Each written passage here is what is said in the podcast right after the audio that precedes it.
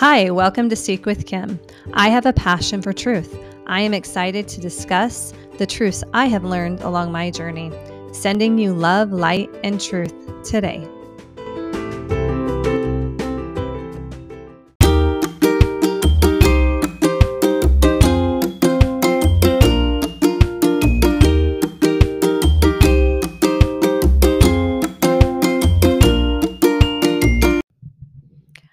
Welcome to Seek with Kim. Today we're going to talk about being still. So, I'm going to start off by sharing my journey with you around this topic. I, a few years ago, was in a place in my life where I felt chaotic. I felt like I was being pulled in a lot of different directions in my life. And Kundalini Yoga fell in my lap. I had been trying to be still in my life for the last 10 years. I would try and find some space where I could be quiet for a few minutes. Being a mom of six kids, I found that difficult to do. And I saw in my life when I did do it, I felt different. So when a friend told me about Kundalini, I was all in. I felt like this was a truth that was being put in my lap and I was drawn to it. My spirit just said, This is for you. So I went and got my Kundalini yoga training. And my life has been changed because of it. I learned a whole level of stillness. Now, I'm not saying this is for everyone that you should all run out and get your Kundalini yoga training, but I'm going to share what that looked like for me. So, to get certified in Kundalini, we met for almost a year and for a week at a time. And during that training, I learned all kinds of things about myself. Uh, the training was taught by a Sikh. And if you don't know what that is, a Sikh is a type of religion. And it was very similar to my religion, uh, the LDS religion, or the Church of Jesus Christ of Latter day Saints. They had um, a food regiment that they followed, they had a moral compass that they followed, and they're very disciplined, loving people who are part of the Sikh religion. So my training was with some Sikhs and a few other uh, Kundalini instructors. And what it looked like is we would wake up at 3:45 a.m. and we would do meditations for hours. Now, I didn't know what that entailed when I heard about it. I thought, awesome, this sounds great. Six kids, get away, I could have a space. This was one of the hardest things I have done. Sitting still with my thoughts, my pain in my life, things that were off in my life was painful and uncomfortable for me. Um, it was beautiful though to be able to be still and to train my mind to stop thinking, to stop thinking about the dishes, the paint, repainting the fence, getting the tires changed, just to be still. I learned that I had never been this still in my life. I had never just taken time to silence my brain and to connect my heart and to just be still. So, on one of these occasions, um, I was doing a meditation and we started at 3:45 in the morning. The sun wasn't up yet. It was very quiet. It was dark and we had a low chanting song going and the chant was in Sanskrit, which is one of the oldest written languages that we have and it was beautiful. And I didn't know what the words meant, but it was doing something to my soul and my heart. And I could feel that. Um, it wasn't until months later that I actually looked up the chant, and the the best transcription I could find was it meant God and I are one, and um, I could feel that just taking that time. So, anyways, that day, that meditation was a three hour meditation. And as I practiced for the next year of just being still and silent and reconnecting my heart to God and to myself, I felt a change. I felt a change in the peace I felt. My anxiety levels went down. I became clear and focused.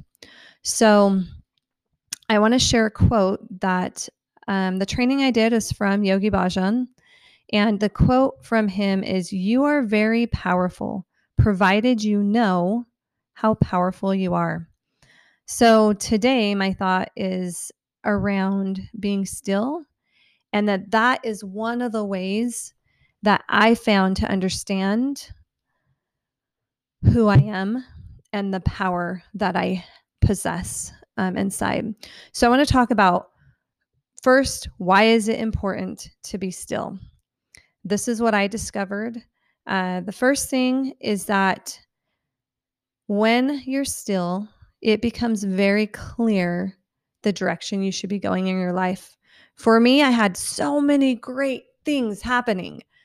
So many fun, exciting things with my kids, my husband, my extended family, church. I had a lot of great fun things and I just had a hard time deciding what. So, what happened is my basket got full and I was running, running, running with all of these good things. And when I took time each day to be still, I became very clear on the things that were most important to me. The next thing that I found, which I feel like is the most important thing, is I remembered who I was.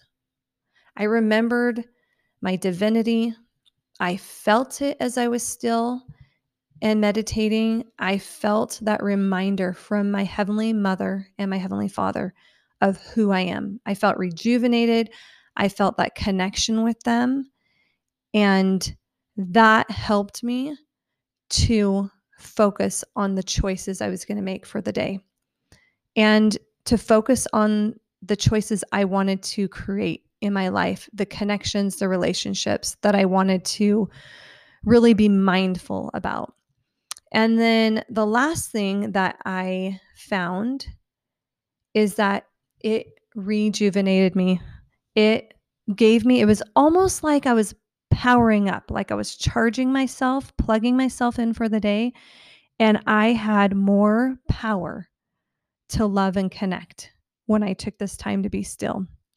Now, I'm not telling all of you that you need to go be still for three hours a day. What I am saying is try it. I'm inviting you to see if this is a truth in your life. For me, it has changed the traje- trajectory of my relationships in my life. Just being able to be still, get focused on my direction, remember who I am, and to be recharged for the day. Who doesn't need that in their lives? Okay, um, I want to share that when I got up at 345, it was amazing. Now, I don't get up every day at 345 anymore. Okay. I do love to get up early. Um, and what I found is when I did that stillness of three hours of meditation a day, I could go all day long until 10 without being tired. So there's something beautiful in meditating. It does do something physically to your body.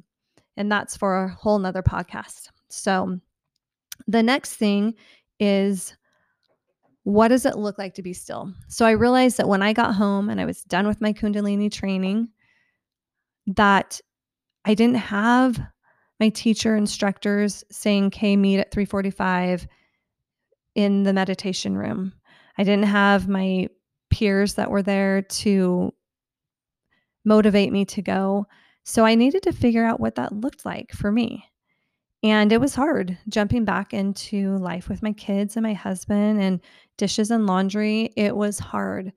So, the things that I will share with you that felt really good to me was one, I needed to make a plan.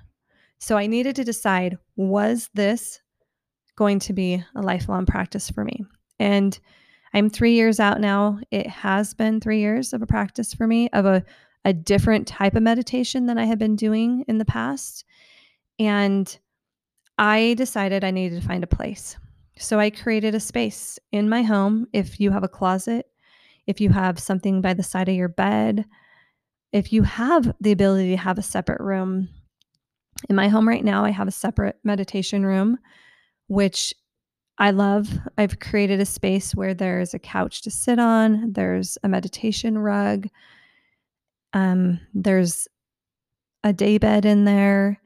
It's a space that I have been working for for years, but it started in a closet in a um, in a walk-in closet. So if you have a space where you can put a pillow and maybe a mat, something comfortable, and then I made sure that I had what I needed by my space. So I had a place where I could play my music. I had a space where I could keep a basket that had a notebook in it and a pen, and um, where I could write down the impressions that I was given during my meditation.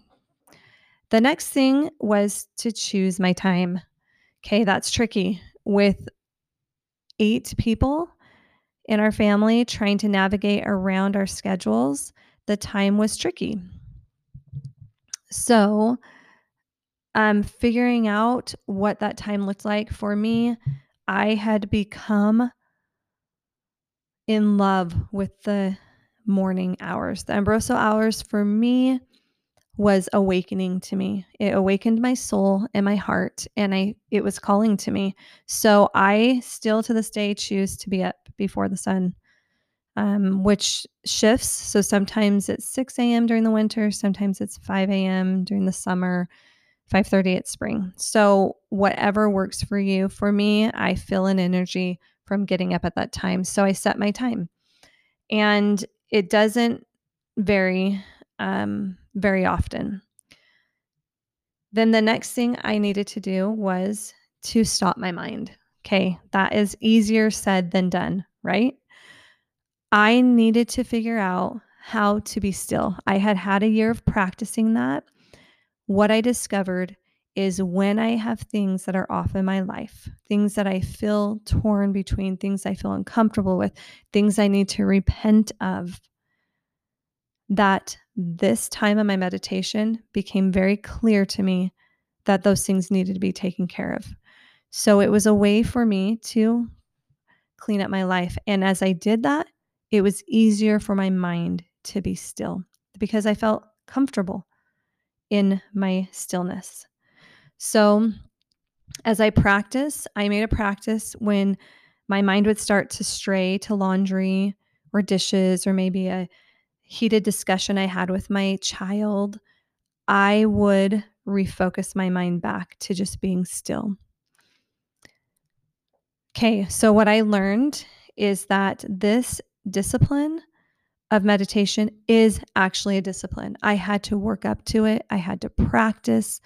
So I started small. I started with three minutes, then went to five minutes to seven to 11, and I worked that muscle, which was my muscle of being disciplined and being still. And now I feel like sitting and doing an hour meditation feels rejuvenating. Just know at the beginning, it was painful for me. It was difficult. It was hard. Um, and it was a work.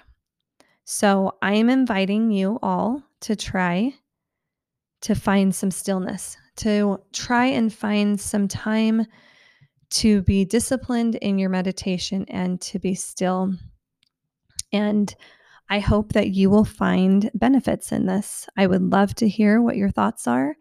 And I am grateful for the chance to share this thought of being still and meditation with you. I'm going to suggest, just in closing, that if you're going to try a meditation to go to to iTunes and look up White Sun. That is one of my favorite groups to meditate to. They have a lot of songs that are in Sanskrit and they are beautiful and calming and the messages are wonderful and in alignment with um, a lot of things that I find to be truth and believe in my life. So, thank you for joining. Happy day, sending you light and love.